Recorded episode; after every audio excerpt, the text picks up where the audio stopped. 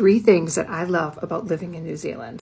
Number one, the work life balance. Like, it's amazing. It's like you can have work life balance no matter where you are. I totally believe that.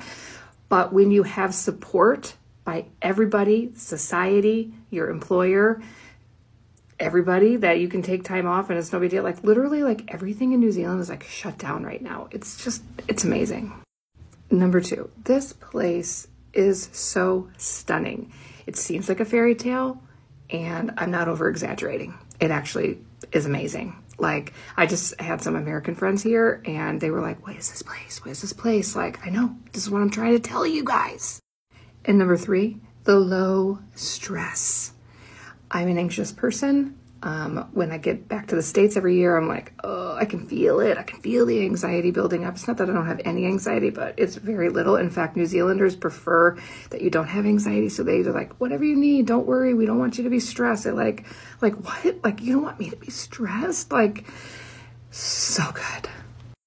2024 is your year. It's your year to move. It's your, just dare, I dare you to do it because it takes a little bit of courage and it's not super easy, especially if you're American. So put move in the comments and I will send you everything you need. I got you. Short Cast Club